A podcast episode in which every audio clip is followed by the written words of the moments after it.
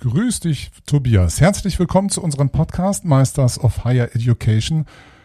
Heute begrüße ich Tobias Schmohl, der etwas, wie er mir eben noch im Vorgespräch erzählt hat, etwas übernächtigt ist von seinen Kindern. Grüß dich, Tobias. Wie geht's dir? Hi, Dominikus. Mir geht's gut. Das stimmt. Äh, wir haben im Vorgespräch ja gerade schon gesprochen, dass ich ein bisschen groggy bin, sagen wir im Süden. Ähm, aber es war schon schlimmer und das Kind ist auch schon, also dass das Groggy macht, ist auch schon ein halbes Jahr alt. Der andere ist ganz friedlich. Äh, jedenfalls in der Nacht. Der hält mich eher dann an den Abenden auf Trab, hm, wenn er nicht einschlafen möchte. Aber ähm, das war schon viel schlimmer. Also wir hatten schon schlimmere Nächte. Eigentlich ist es jetzt gerade in einer Phase, wo es ruhiger wird. Aber die Zähnchen kommen und das aufregende Zeit, aufregende Zeit. Liegt bei mir schon dreimal hintereinander sehr lange zurück, gefühlt jedenfalls sehr lange. Was machst du, wenn du nicht übermüdeter Vater bist? Oh, gute Frage. Da musst du erst mal überlegen. also ich meine dein Beruf halt, ne? Ich bin äh, Professor für Hochschuldidaktik und Fachdidaktik Medien und Wirtschaft an einer Hochschule für angewandte Wissenschaften im Weserbergland. Lemgo kennt man vom Handball, ist im ländlichen Raum hier eine sehr schöne Stadt, ehemalige Hansestadt. Und da bin ich, ähm, wie gesagt, in zwei Fachbereichen unterwegs und übergreifend in einem Institut für Wissenschaftsdialog tätig und darüber hinaus im MHE modulverantwortlich für das Modul Wissenschaftsforschung. Also MHE, die Zuhörer, die das nicht kennen, ist der Master Higher Education an der Universität Hamburg, wo ich unter anderem studiert habe und du als Lehrender tätig bist eben mit dem Modul Wissenschaftsforschung. Da habe ich dich damals eben auch gehabt. Und ähm, jetzt mal gerade die Kurve, lass mal gerade, jetzt habe ich gerade einen kleinen Fadenriss, Tobias. Ähm, so geht es mir auch. Ich erinnere mich noch, wie wir uns da das erste Mal kennengelernt haben. In diesem Modul war das tatsächlich. Ich überlegte auch. nämlich gerade, hatten wir uns davor schon oder erst in dem Modul? Nee, ich glaube, in dem Modul war es, ne? Da das war dort, ja, genau. Da hatte ich ähm, eine schöne Erfahrung. Vielleicht steigen wir an der Stelle mal ein. Ganz kurz, erklärst du, was Wissenschaftsforschung ist?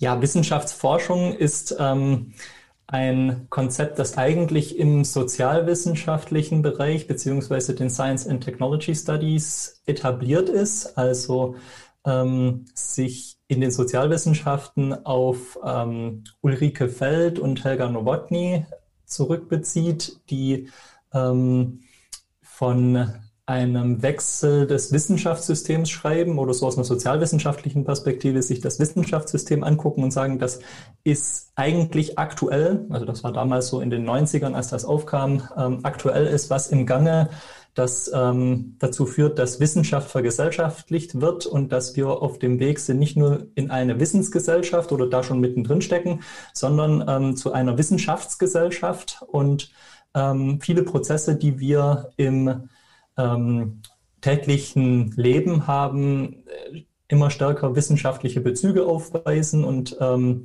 wissenschaftliches Wissen dafür notwendig wird. Das erleben wir heute auch ganz stark durch Akademisierung von Berufsgruppen, wie jetzt äh, beispielsweise den Hebammenberuf. Ganz prominent war ja das in den letzten Monaten in der Presse, dass äh, Hebammen jetzt keine Ausbildung mehr machen, sondern ein Studium. Und so geht es eben vielen Richtungen.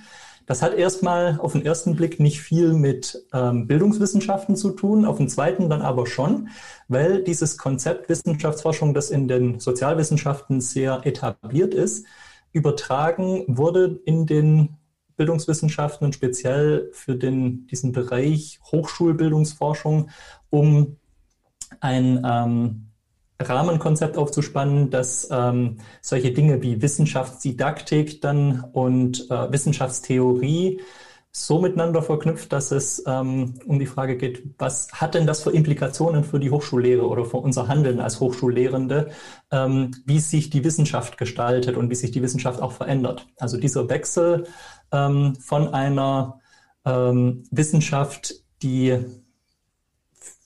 sich äh, selbst versteht als ein Handlungsmodus, in dem Erkenntnisse ähm, auf eine sehr äh, methodisch strikte Weise ähm, produziert werden, hin zu einer gesellschaftlich, durch gesellschaftliche und auch politische Prozesse und andere Systeme durchdrängten oder durchdrungenen ähm, Handlungsweise oder im Handlungsfeld ähm, hat Implikationen darauf, wie wir Wissenschaft heute verstehen.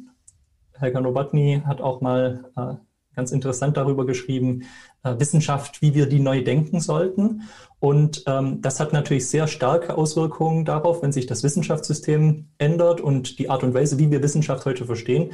Ähm, dann hat das starke Auswirkungen darauf, ähm, wie wir als Hochschullehrende gerade im universitären Kontext ähm, unsere Lehre gestalten. Ne? Denn mhm. das ist ja, wird ja vielfach referiert, dass das Proprium, die Besonderheit, das Alleinstellungsmerkmal der Hochschullehre gerade das ist, dass sie an Wissenschaft orientiert ist und sich an Wissenschaft ausrichtet. Und das ist das Thema des Moduls. Ist ein bisschen ausgeholt, aber ich glaube, ich habe die Kurve noch gekriegt und den Punkt machen können. Ja, ja. Ähm, ich merke gerade, mein Bild ist eingefroren, stör dich nicht dran. Das, ähm, was ich aber auch feststelle, also ich finde das Modul insofern auch wichtig und hochgradig relevant, weil ich immer wieder den Eindruck habe, jetzt gerade da ich selber ja an der Fachhochschule unterrichte, dass wir auch das Thema Wissenschaft in unserer eigenen Wissenschaftsdisziplin als Lehrende dazu neigen, das Thema Wissenschaft eher auszuschließen. Gerade an den Hochschulen für angewandte Wissenschaften, die in dieser Praxisorientierung gerne die Neigung haben, zwar immer zu reden, wir machen Wissenschaft, angewandte Wissenschaft, aber debattieren nicht wirklich, was für Erkenntnismodelle oder Modi dahinter stehen, wie wir damit umgehen. Was überraschend ist bei einer Gesellschaft, wie du beschreibst, die immer wissenschaftsorientierter wird in dem, wie sie ihre Umwelt erlebt.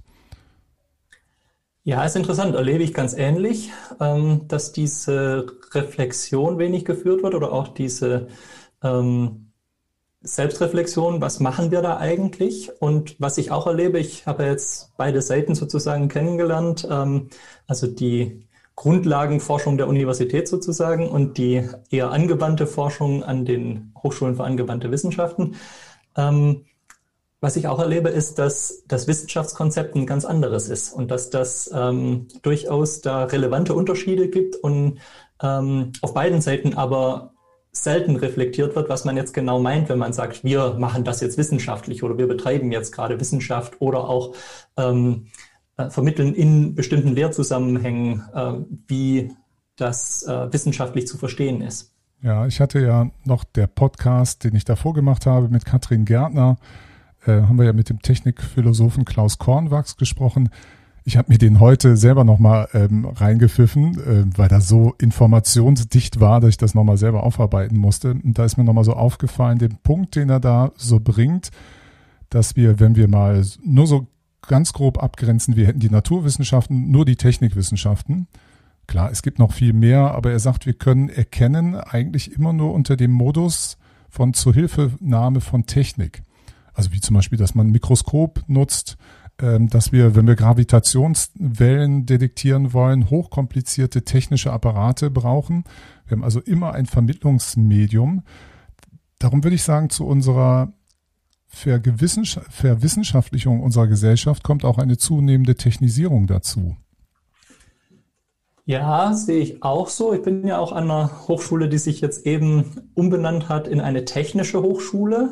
Ähm, allerdings nicht ganz äh, ähm, ohne, weil es eben so eine Breite der Fächer in dieser Hochschule gibt, ähm, ohne das äh, Wort Arts fallen zu lassen. Also wir heißen jetzt Technical University of Applied Sciences and Arts, also ein Wortmonster. Schön, das finde ich schön, dass die Arts noch hinten dran sind. Das gefällt ja, da mir. Haben einige für gekämpft, unter anderem auch mein Fachbereich in der Medienproduktion, die sich äh, eben nicht als Medientechnik verstehen und ähm, da auch eher breit ausgerichtet sind und an, unter anderem die Innenarchitektur auch, ähm, aber auch andere Fachrichtungen. Also gerade auch dieses Institut für Wissenschaftsdialog hat einige bildungswissenschaftliche Kolleginnen und Kollegen mit drin, aber auch ähm, solche Themen wie Entrepreneurship und sowas, die hier bespielt werden, ähm, die jetzt nicht klassisch für die Fachhochschule sind. Ne? Also ich ähm, erlebe schon auch, dass es, dass Technik eine große Rolle spielt und dass das auch ein Asset ist, dass man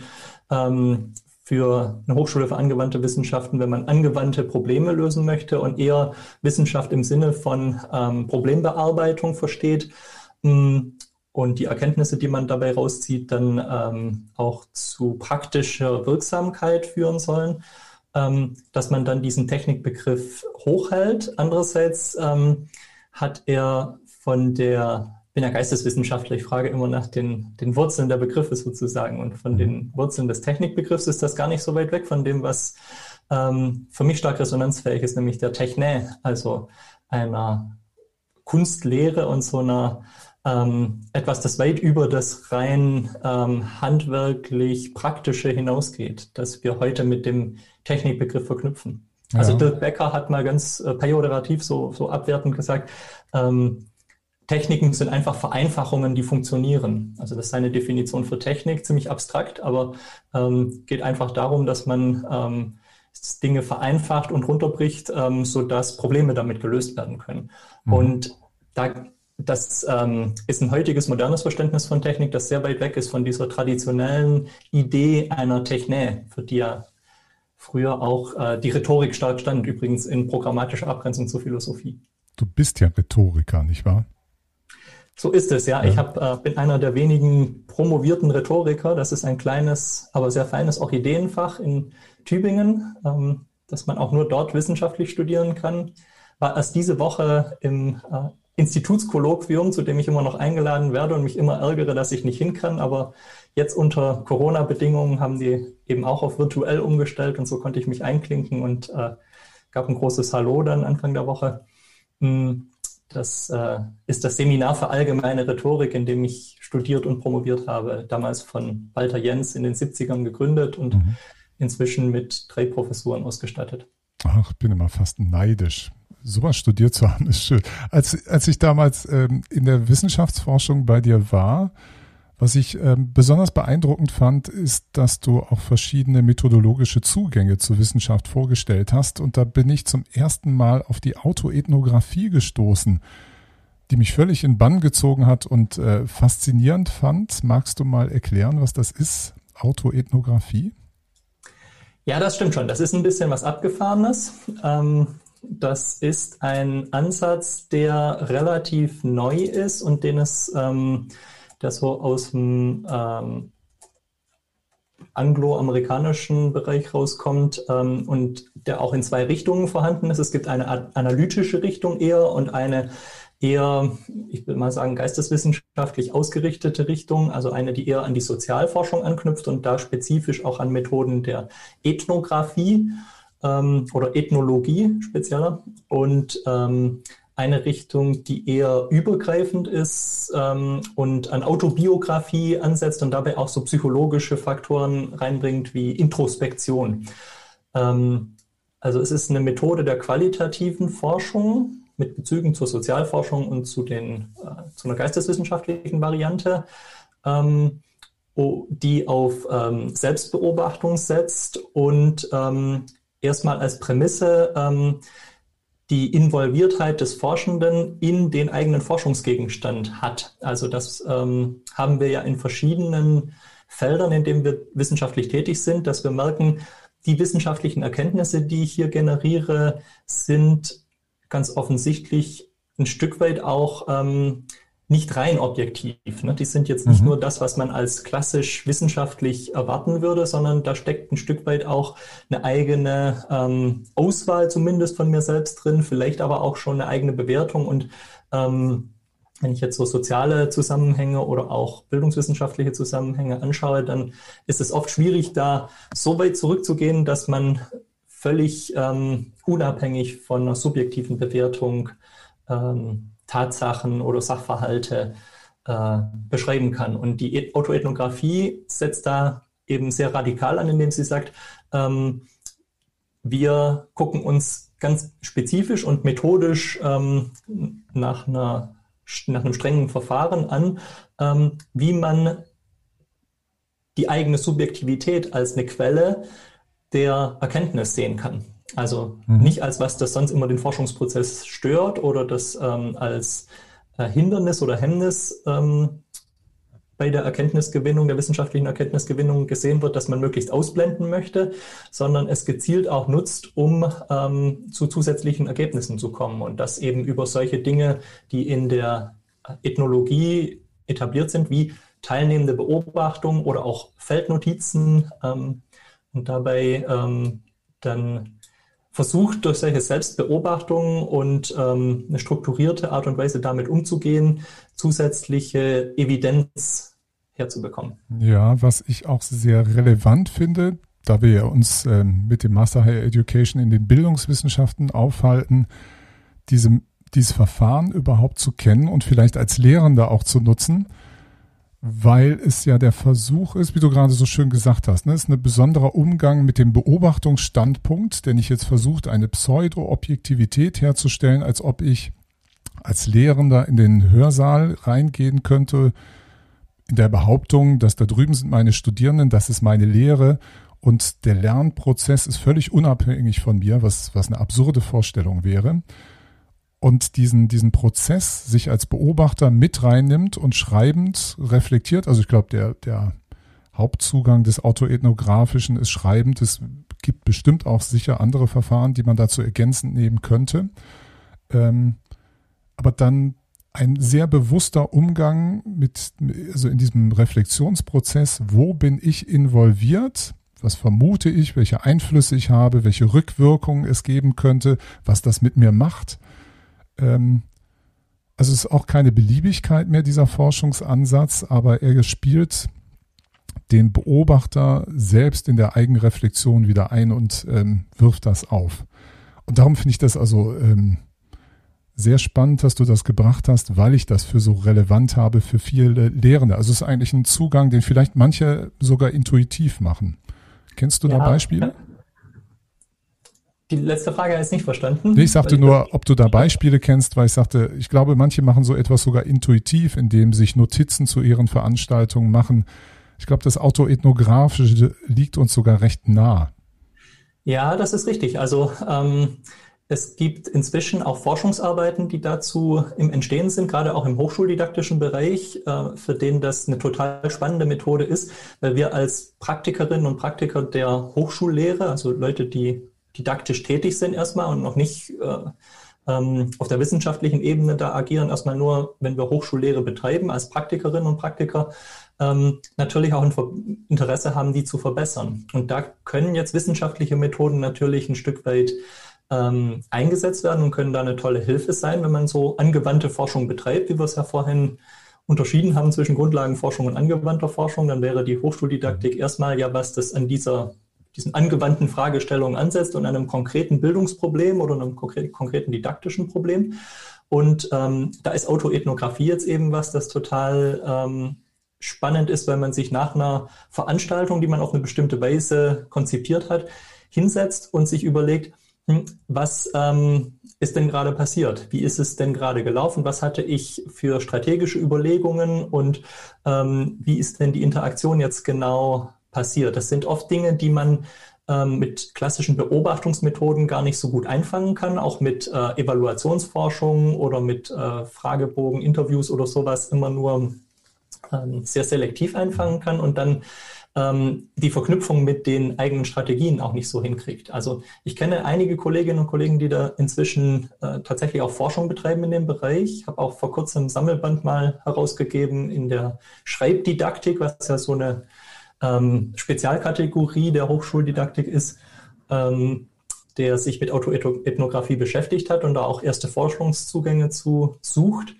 Ähm, ist eben spannend, wenn man das ähm, eine Art von ethnografischer Feldbeobachtung ähm, macht, bei der man sich selbst als lehrende Person, ähm, als vollständige Teilnehmerin oder als vollständigen Insider, also Complete Participant, mhm. Member Researcher ähm, eines bestimmten Bildungssettings versteht. Ne? Und ähm, wir sind ja immer involviert in die Lehrinteraktion, in der wir da drin sind. Also es ist ja da nicht so, dass wir irgendwie komplett getrennt davon sind, sondern wir interagieren ja und sind damit auch Teil des Beobachtungsfeldes, in dem wir auftreten und dass wir durch Selbstbeobachtung bzw. Selbstreflexion, für die die Autoethnographie steht, dann äh, erheben. Ja, ich habe das selber auch gemacht im Projektstudium im Master Higher Education, als ich ähm, die Betreuung von mehreren ähm, Bachelorarbeiten, da hat mich immer so umgetrieben, was ist jetzt eigentlich das Wissenschaftliche, was wir machten.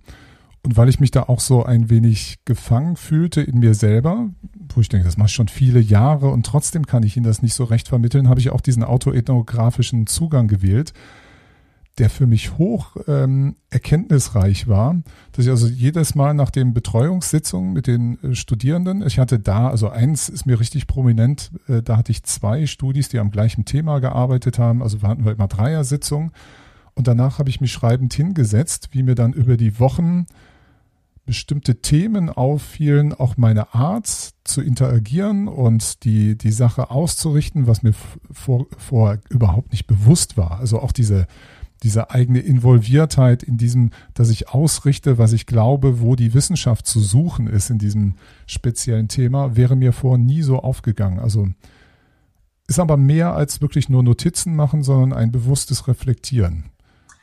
Genau, das ist es und das ist auch methodisch strikt. Also wie gesagt, da gibt es auch Verfahren dafür, die das ähm, dann regelgeleitet vorsehen, sodass es jetzt nicht eine ähm, esoterische Introspektion ist, obwohl es eben diese geisteswissenschaftliche Richtung der evokativen ähm, Autoethnographie auch gibt, die eher darauf verweist, dass, ähm, dass äh, ähm, ja, Dinge sind, die ähm, dann hochkommen oder die psychologisch sozusagen emergieren. Ähm, so, dieses Evozieren hervorbringen. Genau, ja. das, dafür steht dieses Evokative. Mhm. Ähm, das ist sozusagen die eine Richtung, die ähm, eher darauf abzielt und die auch eher aus der autobiografischen ähm, Forschung rauskommt oder aus ähm, so der Analyse von Ausnahme- und Extremsituationen, also zum Beispiel ähm, Tod von Angehörigen, Krankheit und Sterben oder sowas ähm, da dann befragt, wie, ähm, wie, wie kann ich jetzt da konkret Coping-Strategien entwickeln, also wie kann ich damit psychologisch umgehen und was für Mechanismen sind da am Werk?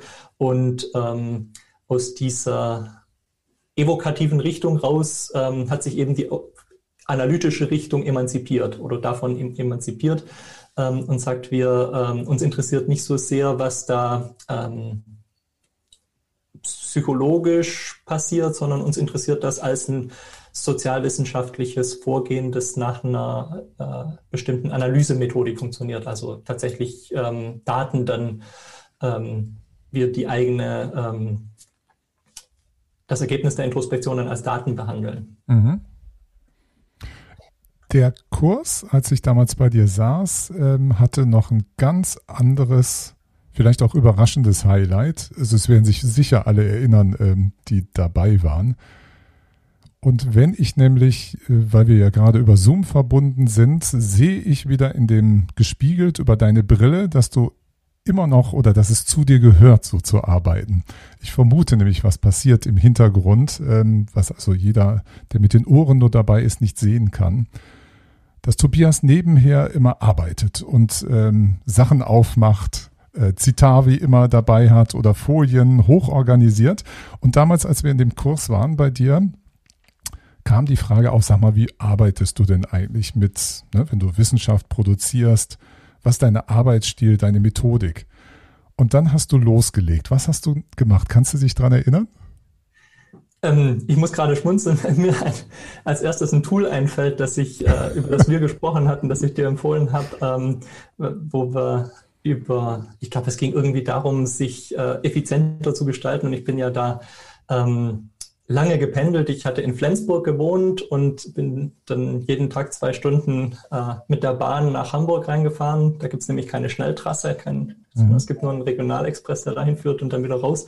Und äh, habe im entsprechenden Zug auch viel mit dem Laptop gearbeitet und damit ähm, Noise Cancelling Kopfhörern dann ähm, ein Tool benutzt, äh, das sich Brain FM nennt. Darf ich Schleichwerbung machen hier? Ja, immer doch.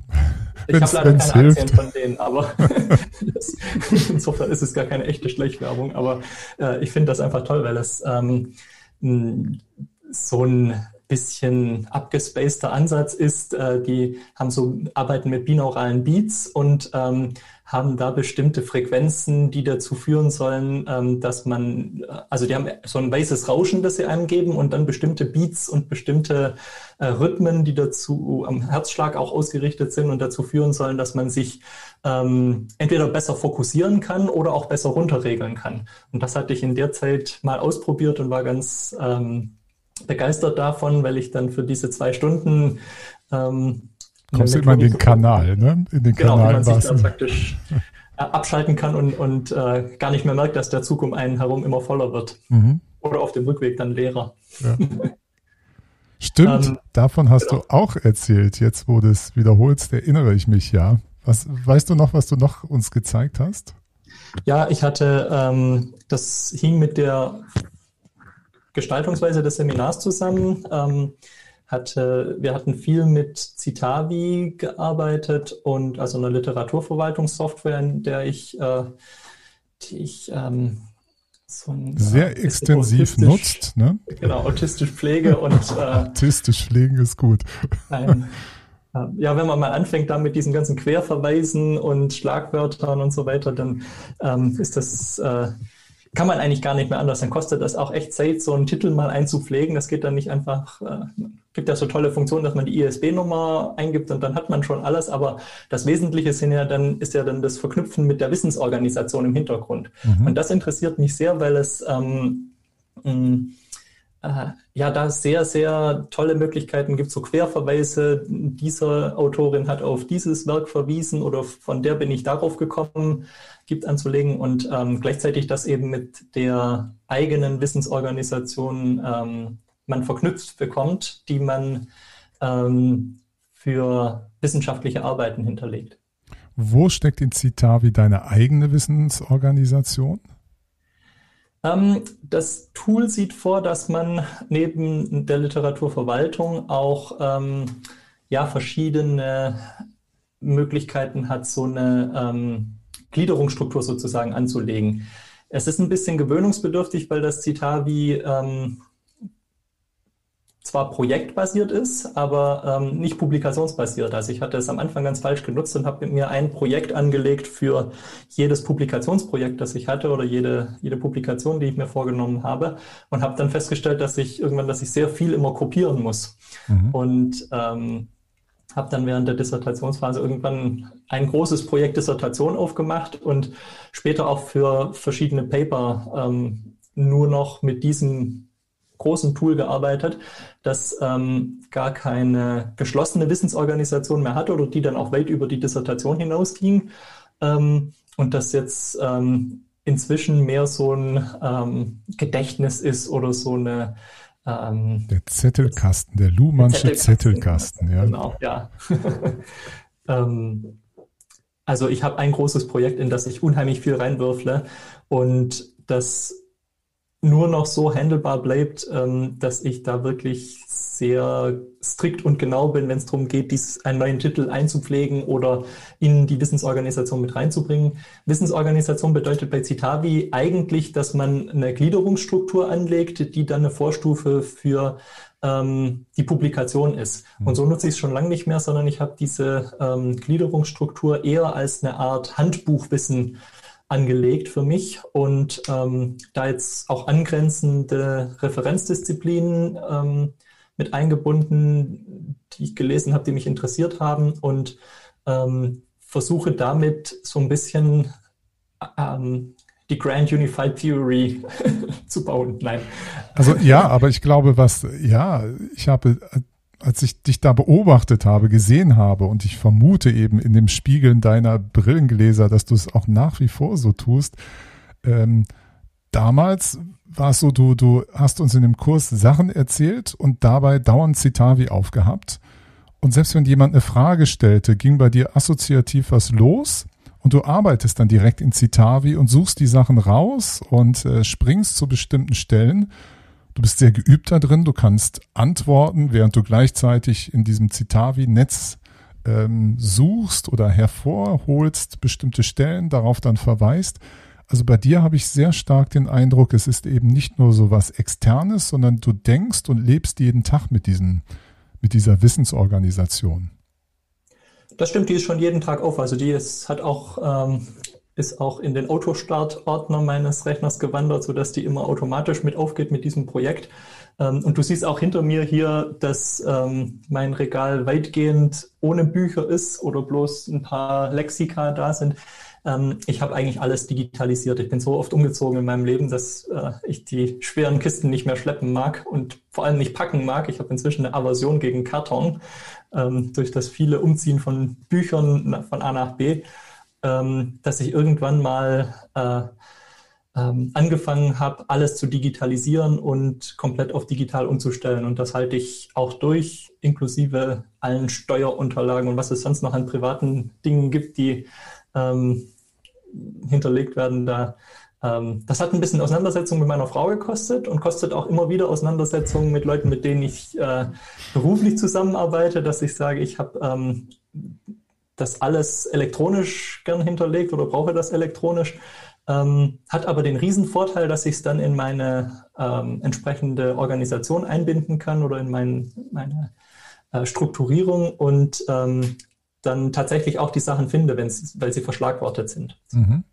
Du, dazu muss man auch wissen, dass du eben die ganzen Sachen, auch wenn du alte digitalisiert hast, aber alles, was du elektronisch bekommst, eben auch elektronisch liest dort markierst, ähm, wahrscheinlich auch die Wissenselemente, die ihr gleich rausziehst, in Citavi reingehen, die Verknüpfung herstellt, die dir, oder mit deiner, du sagtest das eben, deine Gliederungsstruktur ist so dein, dein, dein Handbuch, ne, wo du überall nachschauen kannst. Also wie gerade jetzt zum Beispiel zur Autoethnographie, kann ich mir gut vorstellen, hast du sofort wieder den Bildschirm aufgehabt, hast gesehen, ja, was könnte ich jetzt dazu erzählen oder was will ich, dann holst du vielleicht, ich vermute sogar, dass du deine Folien auch da drinne hast.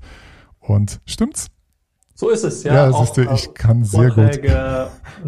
ich hatte jetzt zum Beispiel dieses, nachdem du mich zu dem ähm, Seminar gefragt hattest, ähm, ich hatte vor ein paar Wochen einen Vortrag gehalten auf einer Germanistiktagung, wo es um ähm, neue Formen des Lektüreseminars ging. Und letztlich ist ja dieses Modul Wissenschaftsforschung prädestiniert dafür, so ein äh, Lektüreseminar zu sein, was man eigentlich nur in der Germanistik kennt oder in der Philologie allgemeiner. Ähm, und ich hatte das da vorgestellt, weil ich ja auch den germanistischen Hintergrund habe und ein bisschen die ähm, Deutschdidaktik nennt sich das dann kenne, ähm, als ein Fallbeispiel dafür, wie man ähm, so ein Lektüreseminar neu gestalten kann. Mhm. Wir ähm, bauen das im Moment ja in ein komplettes Online-Seminar um und ähm, da setze ich dann neue Technologien ein. Also Social Reading Tools ähm, sind da die Grundlage für diese mediendidaktische Neukonzeption ähm, dieses Moduls Wissenschaftsforschung, das dann darauf beruht, dass äh, Lektüre-Tagebücher durch die Teilnehmenden ähm, erstellt werden und auch eingepflegt werden in einen bestimmten Textpool, ähm, zusammen dann ähm, mit Primärliteratur, die rezipiert wird, mit Anmerkungen versehen werden kann und die Anmerkungen werden dann auch mit anderen geteilt. Das heißt, es ist nicht mehr wie in dem Präsenzseminar, das du noch gesehen hast, in dem ich mein ähm, Citavi habe, auf dem das sozusagen alles dann ähm, lokal abgeschlossen, abgespeichert ist, ähm, was an Wissenselementen, also Zitaten, Paraphrasen, ähm, Kommentaren und sowas drin ist, sondern ähm, wir bauen da mit diesem Lektüreseminar gemeinsam ein online-basiertes ähm, gemeinsames Verständnis auf, an das sich äh, induktiv aus diesen Texten raus ergibt, also aus diesen mhm. ähm, wichtigen einschlägigen Texten der Wissenschaftsforschung, der Wissenschaftsdidaktik, der Wissenschaftstheorie. Warum ich das total spannend finde, ist, ähm, ich glaube, es gibt viele, wie ich auch, die hadern sehr damit, immer ihr Wissen, ne, was man so wissenschaftlich treibt. Man hat ja unglaubliche Mengen. Jeden Tag fallen ein irgendwelche Sachen ein. Man stößt über Webseiten, auf Artikel, man hat Gespräche, man hat E-Mails. Und man hat einen permanenten Gedankenfluss und wie geht man damit um? Aber lass uns gerade mal das Moment zurückstellen und kommen zu der Tagung, die wir letzte Woche beide besucht haben. Das war die Tagung zum wissenschaftlichen Arbeiten in Coburg als Symposium aufgesetzt. Die war vor einem Jahr, da konntest du nicht dabei sein, da war die in Präsenz. Dafür hattest du jemanden von deiner Hochschule dort, äh, der ein Poster präsentiert hatte. Und dieses Jahr war die ähm, online organisiert. Wie ich das noch nie so gesehen hatte, auch interessant. ist ja auch mal nebenbei gar nicht so, so, so unrelevant, sich mal zu unterhalten, wie werden Konferenzen heutzutage organisiert. Die haben ein Padlet genommen, also so ein Etherpad, wer das kennt, also eine, in dem Fall war es eine Webseite, wo man gemeinsam äh, Texte und in Form von Karten war das dort mehr, platzieren kann, kommentieren kann. Und so war der Einstieg in diese Konferenz. Und da hattest du auch einen interessanten Vortrag gehalten. Du warst also einer der, wie nennt man das dann, Keynote-Speaker, die einen wesentlichen Impuls in dieses Symposium reingegeben haben. Was war dein Thema? Das Thema war multimodale Wissensorganisation ähm, und dabei speziell, also das klingt jetzt wieder so kompliziert, aber gerade ähm, Wissensorganisationen, an dem wir ja eben entlang diskutiert haben, ähm, meint die Art und Weise, wie man Wissen aufbereitet, strukturiert für eine, ähm, in meinem Fall für eine spätere ähm, Forschungsarbeit und da speziell äh, für Promotionen. Ich bin sehr viel im Bereich der postgradualen Beratung für Promotionsprojekte äh, unterwegs und ähm, mache das an verschiedenen DFG, Graduiertenkollegs oder Graduiertenzentren deutschlandweit eigentlich ähm, dass ich solche Trainings und ähm, Beratungen durchführe und ähm, da auf der Grundlage ein eigenes Modell entwickelt habe, das an Multimodalität ansetzt als einem Konzept, das aus der Textlinguistik kommt und da aktuell sehr kontrovers diskutiert wird. Ähm, das letztlich bedeutet, dass ähm, die Art und Weise, wie wir ähm, mit Forschungstexten umgehen, zu einem Bestand an Informationen führt, der sehr vielseitig ist oder der sehr viele verschiedene Zeichenarten beinhaltet. Also wenn ich jetzt ähm, Darf ich mal von der anderen Seite gerade ja. herkommen? Weil ich glaube, dein, dein Ansatz hat eine echte Radikalität. Ähm, den habe ich ja schon, weil wir in anderen Kontexten noch miteinander zu tun hatten, ähm, durchaus schon mal zur Kenntnis genommen, sogar aktiv mich auseinandergesetzt, dann irgendwie wieder so ein wenig verdrängt, weil ich auch in diese, na, in diese Gewohnheit zurückgefallen bin, dass wissenschaftliches Arbeiten, was am Schluss immer einen Text produziert, ähm, das ist die absolute Ausnahme, dass es mal kein Text wäre. Aber typischerweise kommt immer ein Text bei rum. Wenn man also Bachelorarbeit schreibt oder einen Artikel schreibt, immer textbasiert. Jetzt ist die Schule des wissenschaftlichen Arbeitens. Man macht irgendwie, man hat, je nachdem welcher Disziplin man sich aufhält, seine Forschungsmethodologien, muss da seine Untersuchungen, Experimente oder was auch immer machen oder als Informatiker Entwicklung. Aber dann gibt es die schreibende Seite, die, die eben auch noch dazu kommt. Und alle erzählen dir, wenn es ums wissenschaftlichen Arbeiten geht, lies viel und schreib viel. Und immer schreiben, schreiben auf das ganze Ziel hin. Und äh, jetzt haben wir ja das Problem, gerade die Bachelorstudierenden, die häufig in diesen drei Jahren, wie an der Fachhochschule, selten geisteswissenschaftlich unterwegs sind, also mit Schreiben eher in, ja, was schreiben die? Klausuren, aber keine Texte.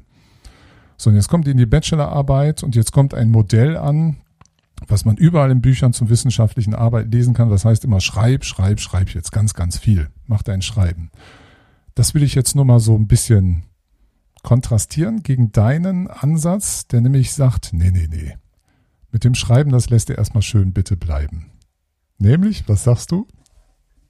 Genau. Ähm, ich sage, möglichst spät anfangen zu schreiben ist das Richtige für eine Promotion, wenn es darum geht, das handwerklich ähm, zu, äh, durchzuführen oder möglichst effizient zu einem wissenschaftlichen Manuskript zu kommen. Dürfen wir das auch auf eine Bachelor- und eine Masterarbeit übertragen?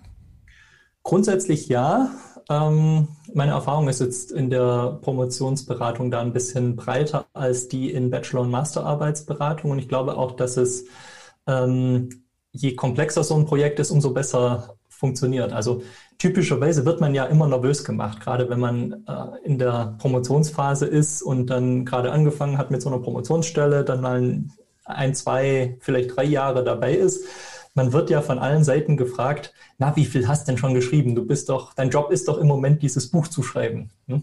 Ähm, und von allen Seiten kommen die Leute und äh, wollen wissen, mir ging das damals total auf den Keks. Ich habe mich total geärgert. Ich habe, äh, es hat auch dazu geführt, dass ich dann am Schluss ein ähm, eine Dissertation geschrieben habe, die jetzt geworfen tödlich ist, sagte mein Doktorvater, als es hier auf dem Schreibtisch. Also weil es so dick geworden ist, ja? ja, genau, 800 Seiten hat das Ding Ach, dann. Schande.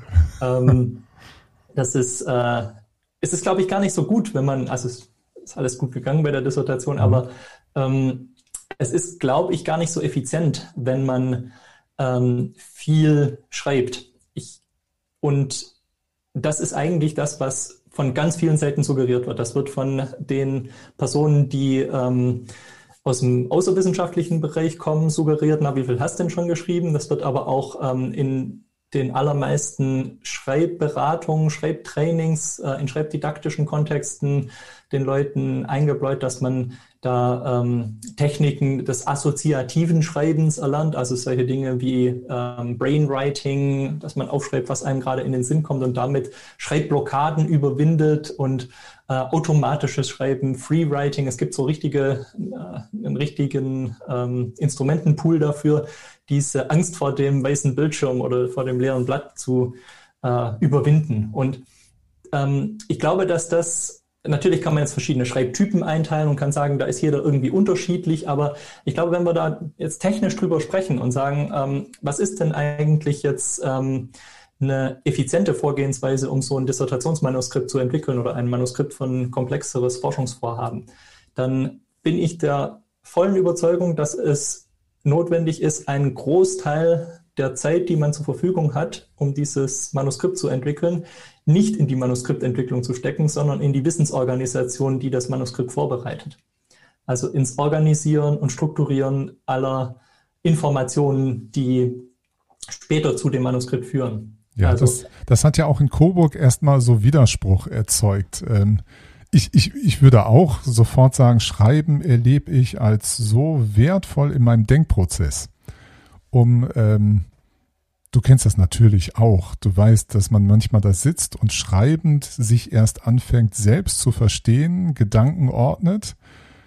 Und deswegen wir auch den Hang haben, natürlich unsere Studierenden da rein zwingen zu wollen in dieses äh, schreibende Denken oder sehr stark diesen Impuls haben. Und jeder, der spätestens, wenn man promoviert, von dem man das erwartet, dass er das sogar tut. Natürlich, es ist auch eine völlig, völlig anachronistische Herangehensweise. Also wir leben in der Zeit, wo Publish or Perish gilt. Mhm. Ähm, also auch im Anschluss an die äh, Promotion oder im Anschluss an die Abschlussarbeit, ähm, wenn man wissenschaftlich weitermachen möchte, dann muss man viel und auch unausgegorenes publizieren, wird suggeriert auf jeden Fall. Und ähm, da sträube ich mich dagegen. Das, ähm, ich finde, es ist gibt viel zu wenig wirklich gut durchdachte Forschungsarbeiten und ähm, wir kommen nicht umsonst in vielen Disziplinen immer wieder bei den 70ern, 80ern äh, raus, in denen ähm, ganz wesentliche Beiträge theoretisch gemacht wurden. Ähm, viel mehr oder viel kritischerer Diskurs stattfand und, und gründlicher vielleicht auch ähm, diese Wissensorganisation betrieben wurde, als das heute der Fall ist. Heute tendieren wir dazu, ähm, Sachen schnell auszuformulieren, sind in so einem postmodernen Betriebsamkeitsmodus, in dem wir sagen, naja, wir haben ja eh keine Zeit oder noch so viel andere Dinge, Polykontextualität, so viel verschiedene Dinge, die wir gleichzeitig oder ähm, synchron oder äh, zumindest sequenziell bearbeiten, ähm, dass äh, es darum geht, ähm, Sachen tatsächlich auch rasch aufs Papier zu kriegen und ähm, dann auch verwertet zu bekommen. Genau, so eine Pro Produktivitätsorientierung, ne? Verwertung, du sagst es so schön, ja, möglichst viel ja. rauszuwerfen. Ähm, genau, also ja. eigentlich, ähm, ich habe überhaupt nichts dagegen, wenn du sagst, ähm, mir bringt das viel oder mir hilft das, äh, meine Gedanken zu strukturieren, wenn ich schreibe. Es hilft ja jetzt auch, ähm, über ein Thema gemeinsam zu sprechen. Das ist ja eine uralte Tradition des, äh, die, übers Peripatos und so weiter, wo sie im antiken Griechenland dann extra so Wandelhallen gebaut haben, wo man gemeinsam rumlaufen konnte, sich unterhalten konnte und damit ein Problem vertiefen und diskutieren konnte. Ähm, das kann ja total viel helfen. Also da mit einer anderen Person schreibend oder mündlich ins Gespräch zu gehen oder auch mit sich selbst ins ähm, Selbstgespräch sozusagen zu gehen auf schriftliche Weise und so ähm, zu versuchen, sich einem Thema anzunähern. Und das hat wieder dann ja auch Bezüge zur Autoethnographie. Ne? Allerdings ja. glaube ich, ähm, wenn es jetzt darum geht, dieses Handwerkszeug oder dieses, das Ganze operationalisierbar zu machen, so dass man effizient ähm, wird in der technischen Gestaltung einer Dissertation, dann ähm, ist es immanent wichtig, eine Wissensorganisation vorzuschalten. Natürlich kannst du die auch schreibend machen. Du kannst natürlich auch das Schreiben als eine Art Denkbewegung machen. Da gibt es prominente äh, Philosophen, die da richtige, ähm, richtige Schreibkultur entwickelt haben. Äh, mhm. Foucault ist so ein ganz äh, bekannter mit seinen ähm, da kommt dann die ganze Diskurstheorie auch mit dazu und so weiter, die sagen, Schreiben ist auch so eine Art ähm, Denkbewegung und durch diesen Zwang zum Ausformulieren kriegt man die Gedanken dann auch besser auf den Punkt. Ja, ist alles richtig. Ähm, von der technisch-handwerklichen Seite her muss man dann aber auch fairerweise sagen, wenn du das so machst, dann musst du sehr viel von dem, was du da schreibend ähm, produzierst, später wegwerfen. Ja. Ne? Also es ist dann und nicht äh, wirklich so effizient, wie es auf den ersten Blick scheint. Wenn ich dich richtig verstehe, ist eben dieser schreibende Denkmodus nur einer von diesen vielen Multimodalitäten. Ich glaube, für dich gehört ja auch dazu, dass man zwischendurch sich mal hinsetzt, zum Beispiel ein Bild zeichnet. Man versucht das, die Argumentation oder Zusammenhänge irgendwie zu strukturieren oder mit Post-its da so eine Wand voll macht oder man macht eine Mindmap oder eine Concept Map oder das Gespräch, das kann ich ja vielleicht auch aufzeichnen oder danach diktiere ich, was ich aus diesem Gespräch mitgenommen habe. Für dich sind das also diese vielen Möglichkeiten, die man nutzen sollte, wenn ich dich richtig verstehe, in verschiedenen Stufen, bestimmten Phasen nutzen sollte, um möglichst, du sagst immer selber effizient. Ähm, ich habe eher so das Gefühl, um überhaupt dem Tatbestand gerecht zu werden, dass man sein Wissen einfach nur organisieren lernen muss mit den verschiedenen Mitteln, weil Schrift allein ist zu linear, das Bild ist zu offen und zu frei, lässt zu viel Interpretation übrig und man muss mit all diesen Modi versuchen zu arbeiten und so sieht es, wenn ich ehrlich bin, auch bei mir aus. Ne? ich zeichne immer zwischendurch, versuche immer wieder Gedanken in, bei mir sind es meistens auch Bilder zu machen und überprüfe mhm. da meine konzeptuelle Integrität dran. Beim mhm. Schreiben merke ich, ob die Sachen klappen. Ist es das, was du meinst, was da so alles zusammengreifen soll? Genau, also in die Richtung geht es. Das ist, ähm, wenn wir uns vorstellen, was ist denn am Schluss so ein Text? Ein Text ist ja nichts anderes als ein sequenzielles Arrangement von bestimmten Argumenten oder ein sequenzielles, äh, linear sequenzielle ähm, Aufbauform von ähm, semiotisch kodierten Informationen. Und ähm, wir denken nicht linear und denken nicht sequenziell. Also das ist eigentlich äh, völlig unnatürlich zu glauben, oder so heranzugehen, dass man äh, eine wissenschaftliche Arbeit mit so einer linear und sequenziellen Organisationsform entwickeln möchte. Das ist dann natürlich das Produkt, das wir so verstehen und so, äh, dass dieser, ähm, dieser Aufbauform folgt. Aber ähm, das ist nicht, wird nicht der Art und Weise gerecht, wie wir ähm, Wissen organisieren und wie wir Wissen strukturieren. Und das sind eben, ähm, wenn man sich in der Psycho für psychologische Forschung interessiert und da in die aktuelle, aktuellen Konzepte der Kognitionspsychologie besonders reinschaut, ähm, sind ganz andere Mechanismen am Werk. Ne? Das sind eher nonlineare ähm, äh, Gestaltungsprinzipien. Da geht es eher um deduktives Arrangieren oder auch hierarchische Strukturen und davor auch um eher so eine ähm, ja, strukturierte Art und Weise der ähm, Inventivik nennen wir das in der Rhetorik, also der ähm, Art und Weise, wie wir zu ähm, Ideen kommen erstmal. Mhm. Also da steckt vielleicht auch so ein bisschen dieses, diese rhetorische Vorstellung dahinter oder die Vorstellung, die in der Rhetorik sehr stark etabliert ist, ähm, dass man mit Intellectio, Inventio mit dem äh, Aufbringen von Argumenten und Aufbringen von Informationen, mit dem Sammeln äh, und der Heuristik sozusagen, mit einer bestimmten Heuristik im Hintergrund, ähm, erstmal zu Themen kommen muss, um strukturiert darüber reden zu können. Also die antike Rhetorik hatte damals eingeteilt in eine Phase, äh, in der Ideen erstmal ähm, strukturiert gefunden wurden, Inventio, dann ähm, geordnet wurden nach einem bestimmten Ordnungsschema oder nach bestimmten Anforderungen. Das war die Dispositio. Dann ausformuliert wurden in der Elocutio, ähm, auswendig gelernt oder ähm, memorisiert in der Memoria und äh, später aufgeführt in der Pronunciatio oder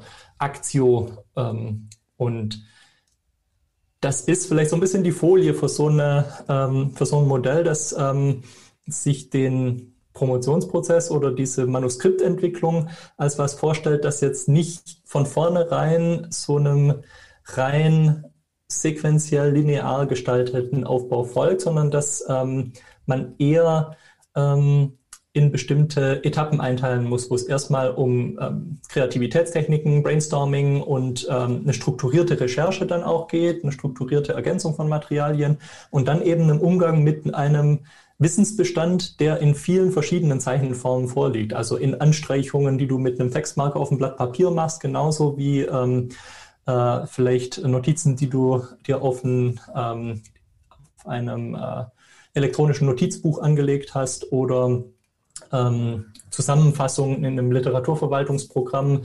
Das ist, ähm, sind ja alles unterschiedliche Zeichenformen. Eventuell kommen noch ähm, audiovisuelle Informationen dazu, wie Sachen, die du irgendwie über einen äh, TED Talk oder einen ähm, Online-Vortrag äh, auf einer wissenschaftlichen Konferenz gehört hast. Mhm. Und diese vielen verschiedenen Zeichenformen gilt es eben zu organisieren.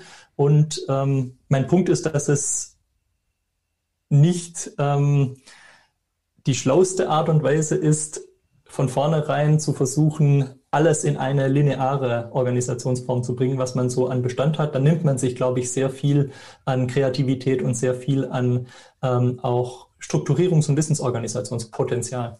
Mhm. Ich kann mich erinnern, es gibt eine Autorin, ich glaube Swantje Lahm, die hat ein Buch auch zum Schreiben in der Lehre geschrieben. Da macht sie das auch zum Thema, dass wir ähm, ja, Schreiben und Wissensorganisation in der Tat, sie, sie bleibt nur beim Schreiben hängen, ähm, dass das immer Hand in Hand geht, gekoppelt. Darüber redest du ja gerade weniger, aber immer gekoppelt noch, äh, wenn ich gerade in der Promotion bin, an den Forschungsprozess. Der gehört ja jetzt auch noch dazu. Ich habe ja einen Untersuchungsgegenstand, mit dem ich mich auseinandersetzen muss, der mir ent Erkenntnisse entgegentreibt, der dazu wieder führt, dass ich neue Sachen lese, aufarbeite, dann gehe ich vielleicht wieder ins Labor, je nachdem, was ich mache, arbeite da, mache die nächsten Schritte durch. Also wir gehen schon aus von einer Arbeit, sonst würden wir das, glaube ich, auch nicht als Forschung bezeichnen, die nicht schon auch vor durchlinearisiert wurde. Also man hat ja zum Teil Forschungsprogramme, wo man das ja eigentlich irgendwie vorgeben muss, als ob das so wäre, aber eigentlich ist es ja faktisch nicht. Das ist ja nur ein Prozessmuster, was man sich vorgibt.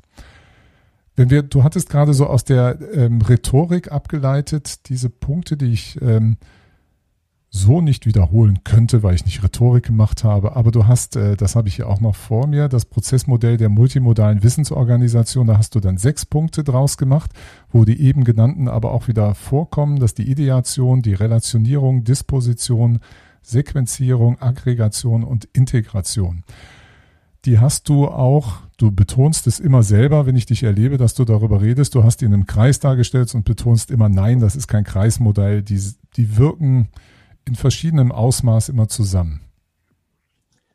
Genau, man muss sich das eher rekursiv und ähm, als Aufgabenfelder vorstellen. Also das wird schnell missverstanden, da ein bisschen eine unglückliche äh, Darstellungsform gewählt, weil jetzt die Leute schnell missverstehen, dass das ähm, Etappen sind, die absolviert mhm. werden. Man macht dann praktisch ein Häkchen dran und ist mit der Ideation fertig, kommt dann ähm, nach einer Relation, also nach den Beziehungen zwischen den einzelnen Konzepten und ähm, Themen hergestellt wurden zu einer Gliederung und dies dann abgehakt. So, mhm. ähm, so funktioniert aber eben ein Forschungsprozess nicht und so ist es auch nicht gemeint, sondern ähm, das ist eher gemeint als äh, Phasen oder Aufgabenfelder, in denen ähm, schwerpunktmäßig an einer bestimmten Zielsetzung gearbeitet wird, wie beispielsweise Ideation, wie beispielsweise Gliederung, wohl wissend aber, dass ähm, man auch wenn die Gliederung ähm, in einer Arbeitsversion abgeschlossen ist,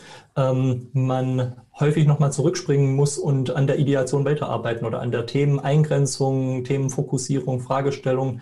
Ähm, das äh, sind ja ganz natürliche Prozesse, dass wir also nicht so ein Stufenmodell verfolgen ähm, beim wissenschaftlichen Schreiben, bei dem wir irgendwie erst das Thema eingrenzen, dann die Fragestellung ableiten, Hypothesen formulieren ähm, und immer so eine Checklisten denke, im, im Hintergrund haben oder sagen, das ist jetzt, dieser Prozessschritt ist abgeschlossen und wird nie wieder angeguckt, sondern natürlich, wenn ich meine ähm, Daten erhoben und ausgewertet habe, ähm, gehe ich immer noch mal an die Themenstellung, passe die an, passe eventuell sogar die Fragestellung an, ähm, springe, nachdem ich ähm, die äh, am Anfang ähm, formuliere ich wahrscheinlich eine Arbeitsgliederung, die ich später nochmal anpasse und ähm, habe äh, ganz am Ende dann erst ähm, äh, solche Dinge wie Einleitungen mhm. und sowas, die geschrieben werden. Also so in diesem, dieser Sequenzierung des Gesamtprozesses ist das ähm, jetzt nicht so gedacht, dass es irgendwie eine, eine the 10 magic steps or six magic steps towards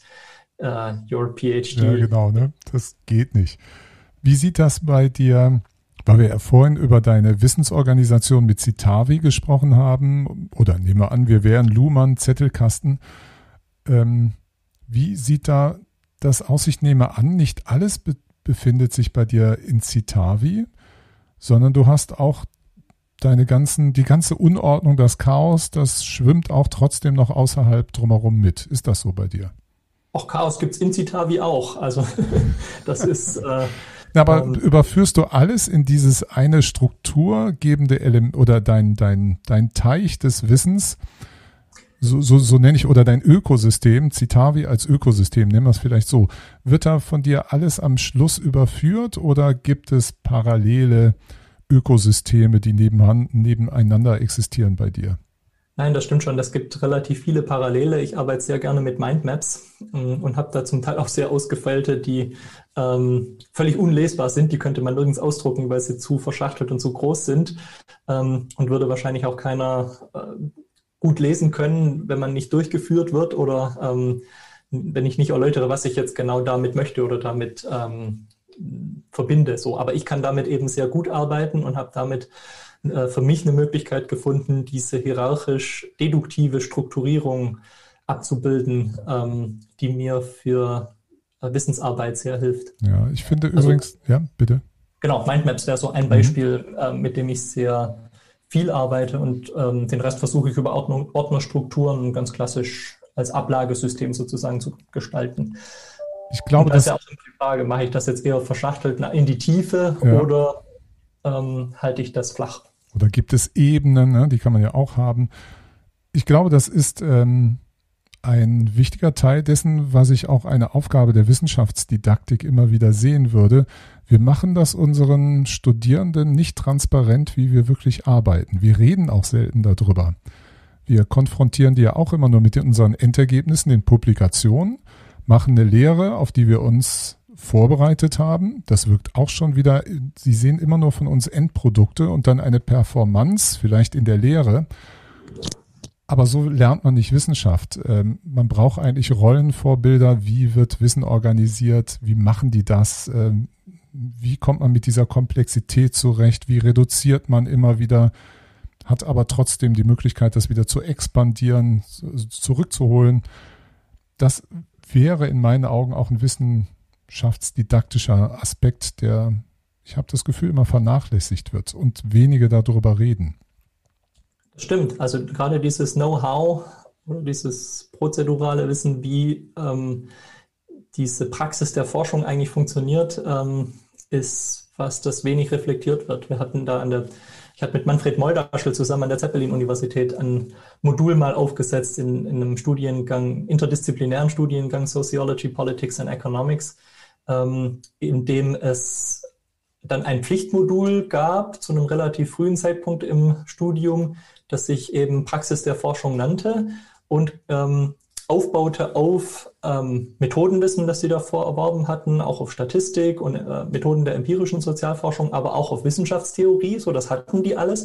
Aber ähm, das Problem war, dass sie nicht genau wussten, ähm, wie gehe ich denn jetzt konkret vor oder was mache ich denn jetzt mit diesem ganzen abstrakten Wissen aus der Wissenschaftstheorie und mit diesem sehr handwerkszeuglichen oder sehr craft-like ähm, hands-on ähm, Wissen, das ich in ähm, den äh, der, der Statistikvorlesung da bekommen habe. Ähm, die waren trotzdem viele, über, viele waren trotzdem überfordert, obwohl sie ähm, auf sehr hochwertige Weise Wissenschaftstheorie und Methoden der empirischen Sozialforschung äh, vermittelt bekommen haben und kennengelernt haben, ähm, waren überfordert damit, eigene ähm, Forschungsprojekte im Sinne des forschenden Lernens zu gestalten. Mhm. Und ähm, da haben wir es tatsächlich dann geschafft, gegen leichten Widerstand, muss ich sagen, nicht viel, aber doch ein bisschen mussten wir Überzeugungsarbeit leisten im ähm, Fakultätsrat, äh, die Sache durchzukriegen, dass wir ein Modul, ein Pflichtmodul ins Curriculum einführen, das sich eben mit dieser Praxis der Forschung beschäftigt und genau diese Dinge adressiert, die du angesprochen hast. Ähm, wie mache ich denn das eigentlich? Was heißt denn das jetzt ganz konkret, ähm, wenn ich forschen bin? Und das über ein Semester durchzuziehen und ähm, durchzudeklinieren mit verschiedenen Einheiten ist total ähm, spannend. Ne? Spannend, ja, ja. Ist auch eins meiner Lieblingsmodule, muss ich sagen. Ja. Also ich muss dein, über dein Modell unbedingt noch weiter nachdenken, weil ich halte es für eine, einen Lösungsansatz an der Fachhochschule vor allen Dingen, wie ich das erlebe bei mir in der Informatik. Die Studierenden haben mit ihren drei bis maximal vier Monaten für eine Bachelor-Thesis, wo sich ja auch fachlich mit irgendetwas intensiv auseinandersetzen müssen, nicht die Zeit und sie üben es ja auch die ganze Zeit im Studium nicht, das Schreiben wie man aber trotzdem mit ihnen vor zu eben dieser Organisation, wir müssen es vielleicht gar nicht so kompliziert, die Wissensorganisation, weil das ist deutlich beschränkter, als es bei einer Promotion der Fall ist, aber die Materialorganisation, die Denkorganisation, den Aufbau der Organisation, Konzepte sich nochmal klar zu machen, bevor man in den Schreibprozess geht, der dann notgedrungen ja nur kurz sein kann.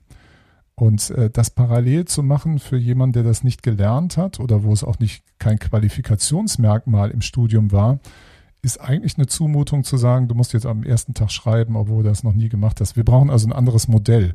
Und dein multimodales äh, Modell zur Wissensorganisation wäre zumindest ein Steigbügel darüber nachzudenken, wie man das auch in diesen Kontexten für solche schreibarme Fächer äh, vielleicht besser hinbekommen kann. Ja, und wenn ich noch dazu fügen darf, ähm, das ist ja auch gerade was, ähm, also einerseits sind die Studierenden in manchen Fachrichtungen, in manchen schreibarmen Fachrichtungen, gerade an Hochschulen für angewandte Wissenschaften, ähm, wenig damit konfrontiert, üben das wenig und sind dann entsprechend äh, stark überfordert, wenn sie am Ende ihres Studiums plötzlich so eine ähm, Abschlussarbeit unter Anwendung wissenschaftlicher Methoden verfassen sollen. Und andere, weil sie eben Wissenschaft bis dahin ähm, kaum kennengelernt haben oder ähm, nicht reflektiert haben. Ähm, und andererseits kommt da eben mit rein, was wir am Anfang des Gesprächs ähm, besprochen hatten, dass äh, das Wissenschaftssystem natürlich unter Bedingungen dieser New Production of Knowledge nennt das Gibbons, also dieser grundlegenden Transformation, in dem sich ähm, unser ähm, Wissenschaftssystem befindet, ähm, ganz basal auch ähm, ändert. Also ich spreche da Dinge an wie ähm,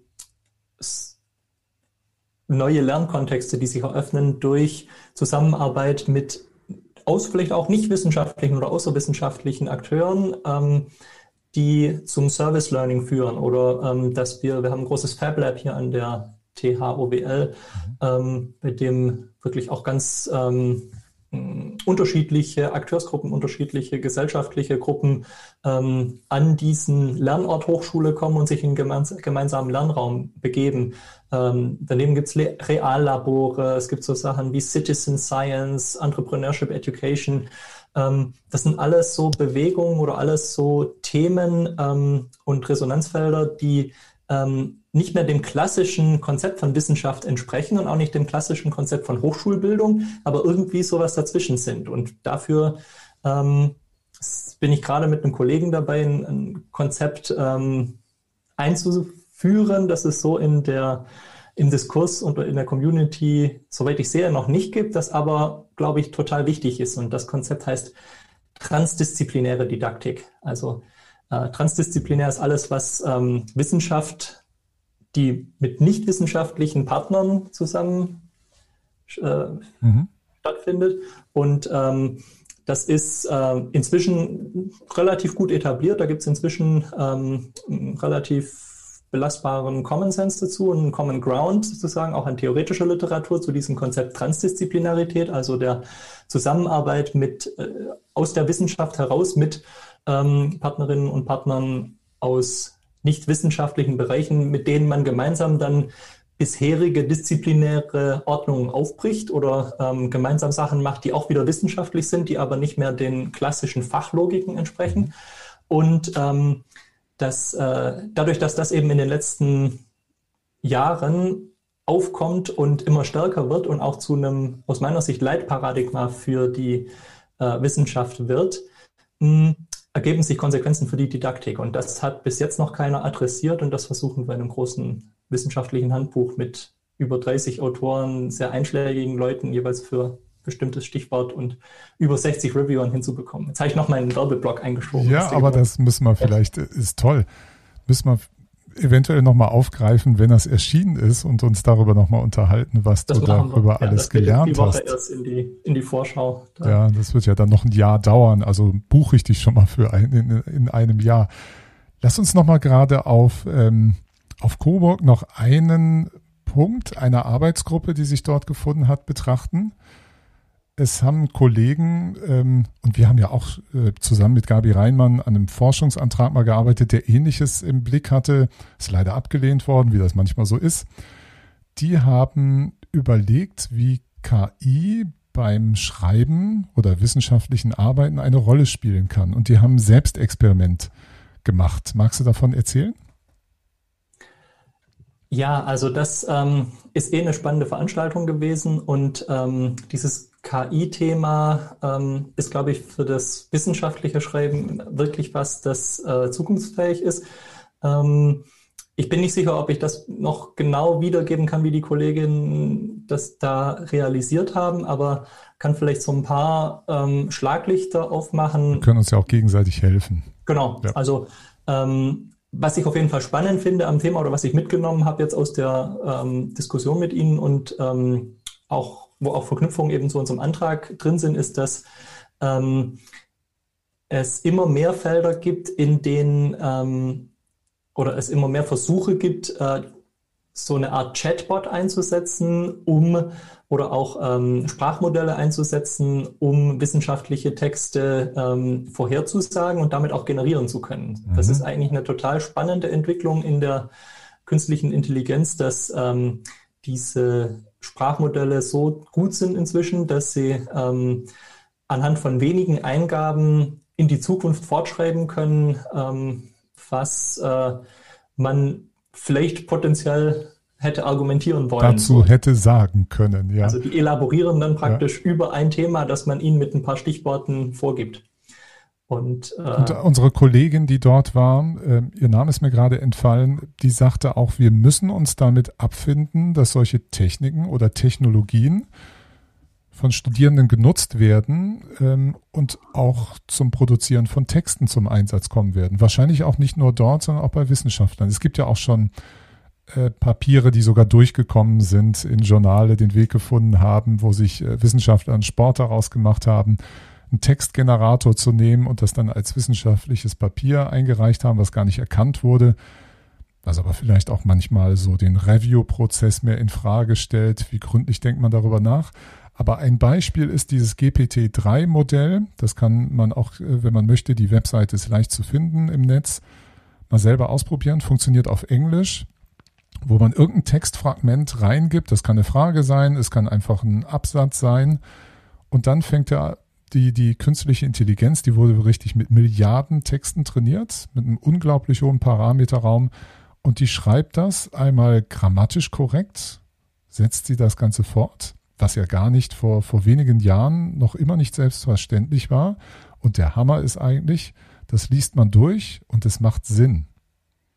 Und wenn es keinen Sinn macht, muss man sehr genau lesen, um da festzustellen, wo da möglicherweise ein Twist drin ist, der nicht ganz sauber gedacht ist. Und das ist schon faszinierend, oder? Also als Prüfungsleistung hättest du gesagt bestanden, oder? ja, unbedingt.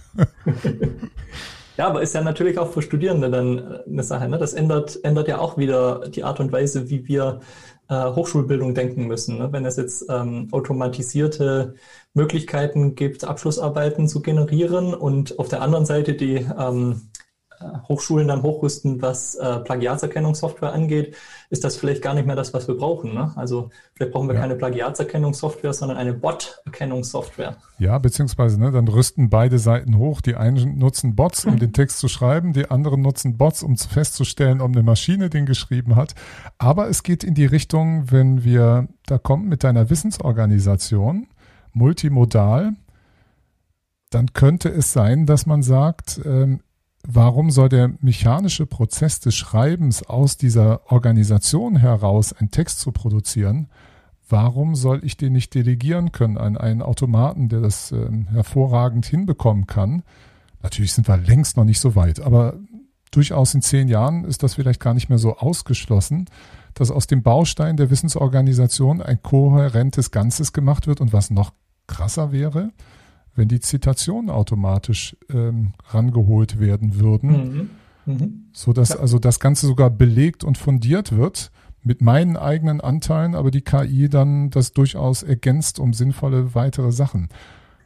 Genau, das finde ich eben ähm, die spannendere Entwicklung. Also ähm, die Leute denken immer, wenn es um KI geht, denkt man sehr schnell an Automatisierung von bestimmten Prozessen, dass man jetzt dem äh, der Maschine den Auftrag gibt, diese Abschlussarbeit zu schreiben. Aber was eigentlich viel mächtiger ist, ist ähm, diese Augmentation, also die Erweiterung ähm, der Maschine, ähm, die einen unterstützen kann oder einem ähm, eventuell auch äh, Möglichkeiten bietet, die wir vorher gar nicht hatten, ähm, Literatur nachzuschlagen, vielleicht im Hintergrund automatisch Literatur zu recherchieren zu einem bestimmten Thema, an dem man gerade dran ist, vielleicht dann auch mal vorzuschlagen.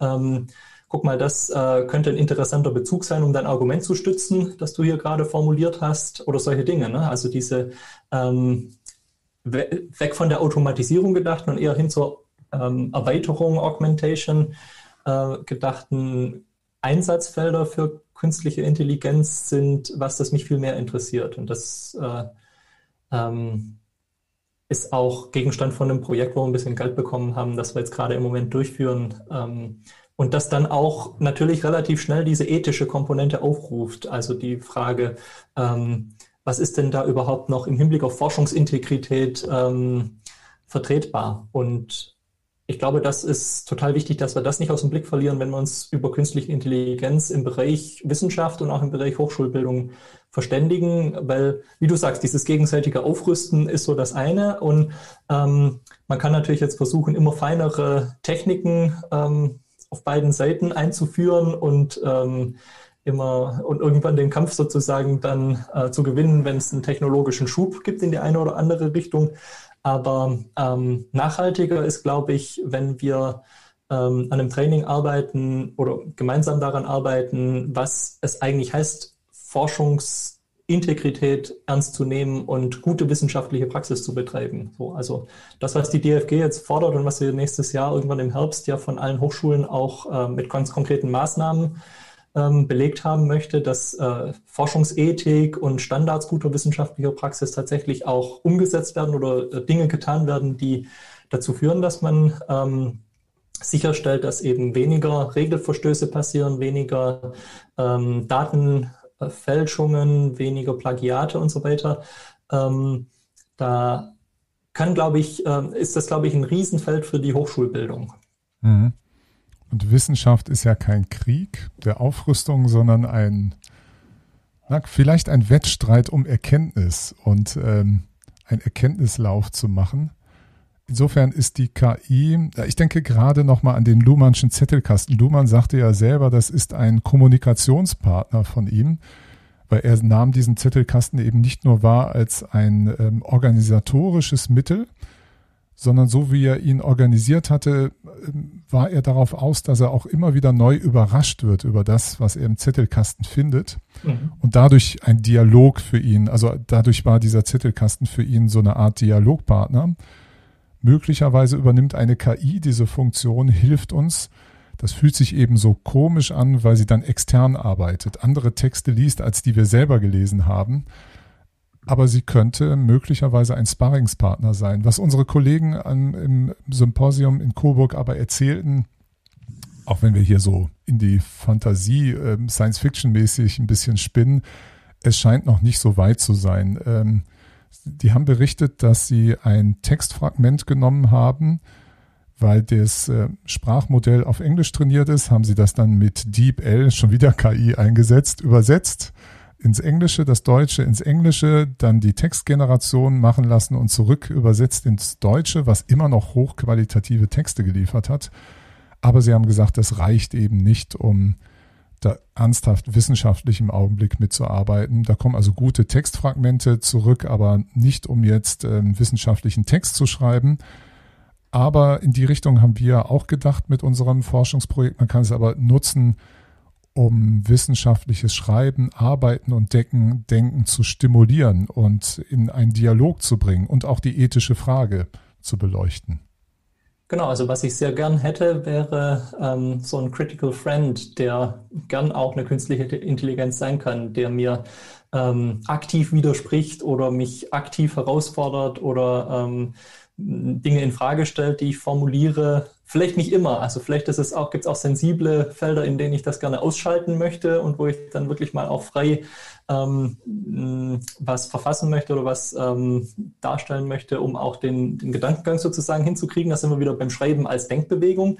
Aber vielleicht ähm, gibt es äh, oder ganz sicher ähm, kann es eine Hilfe sein, ähm, wenn man so ein Eingabefeld jetzt hätte und vielleicht auch ein äh, Textbeitrag, der irgendwie ein äh, Peer-Review-Verfahren durchlaufen hat, ähm, da eingibt und dann ähm, die KI noch anschließend fragt, ähm, äh, wie sie das widerlegen würde, entkräften würde, was es vielleicht für Gegenargumente, ähm, vielleicht auch für empirische Daten gibt, die dagegen sprechen.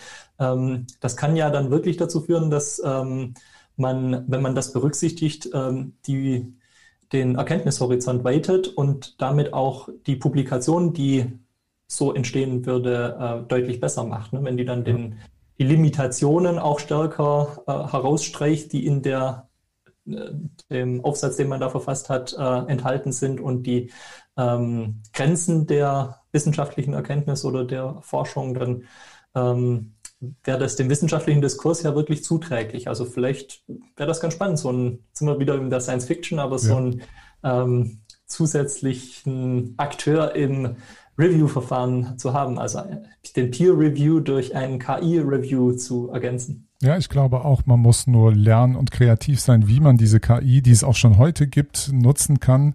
Als du das gerade sagtest, kam mir die Idee, allein, dass ich mein zum Beispiel, ich schreibe an irgendwas, mache eine Argumentation auf und ich könnte ja der KI einfach die Negation geben, dass ich mal das Gegenteil behaupte und sage, das wäre nicht und gucke, wie sie das fortschreibt und dann habe ich einen kritischen Partner, der mir einen Textbaustein mhm.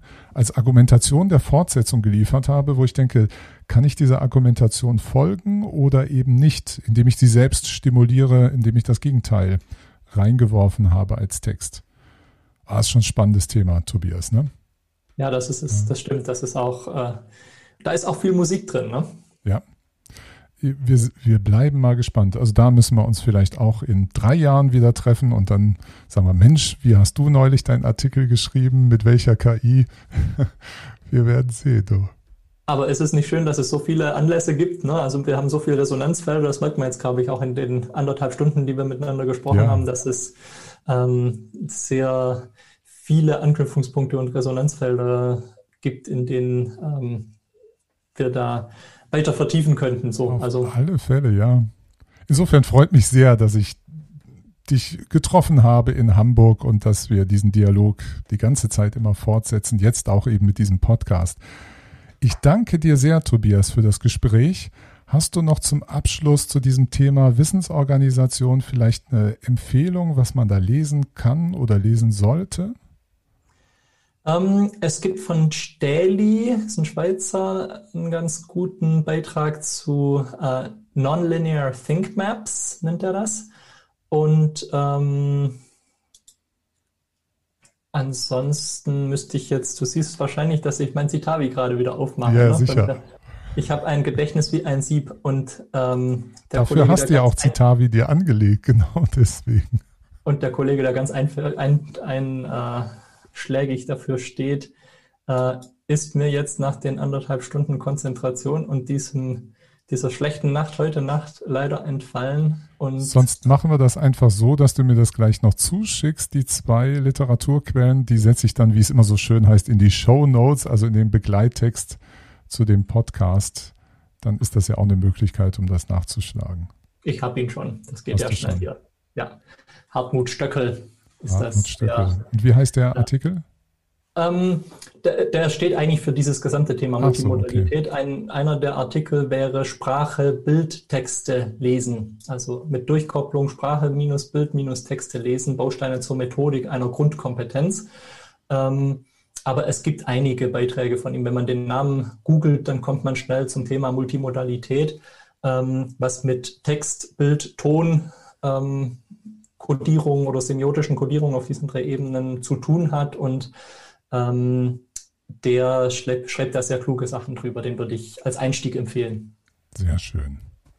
Hab nochmal vielen herzlichen Dank, Tobias, für das Gespräch. Ich hoffe, auch unseren Zuhörerinnen und Zuhörern hat es gefallen. Und ähm, mach's gut, lieber Tobias. Du bleibst natürlich noch in der Leitung, aber wir schmeißen jetzt alle anderen raus. Lasst es euch gut gehen und bis bald mal wieder. Ciao, ciao. Dominikus, ganz herzlichen Dank für die Möglichkeit.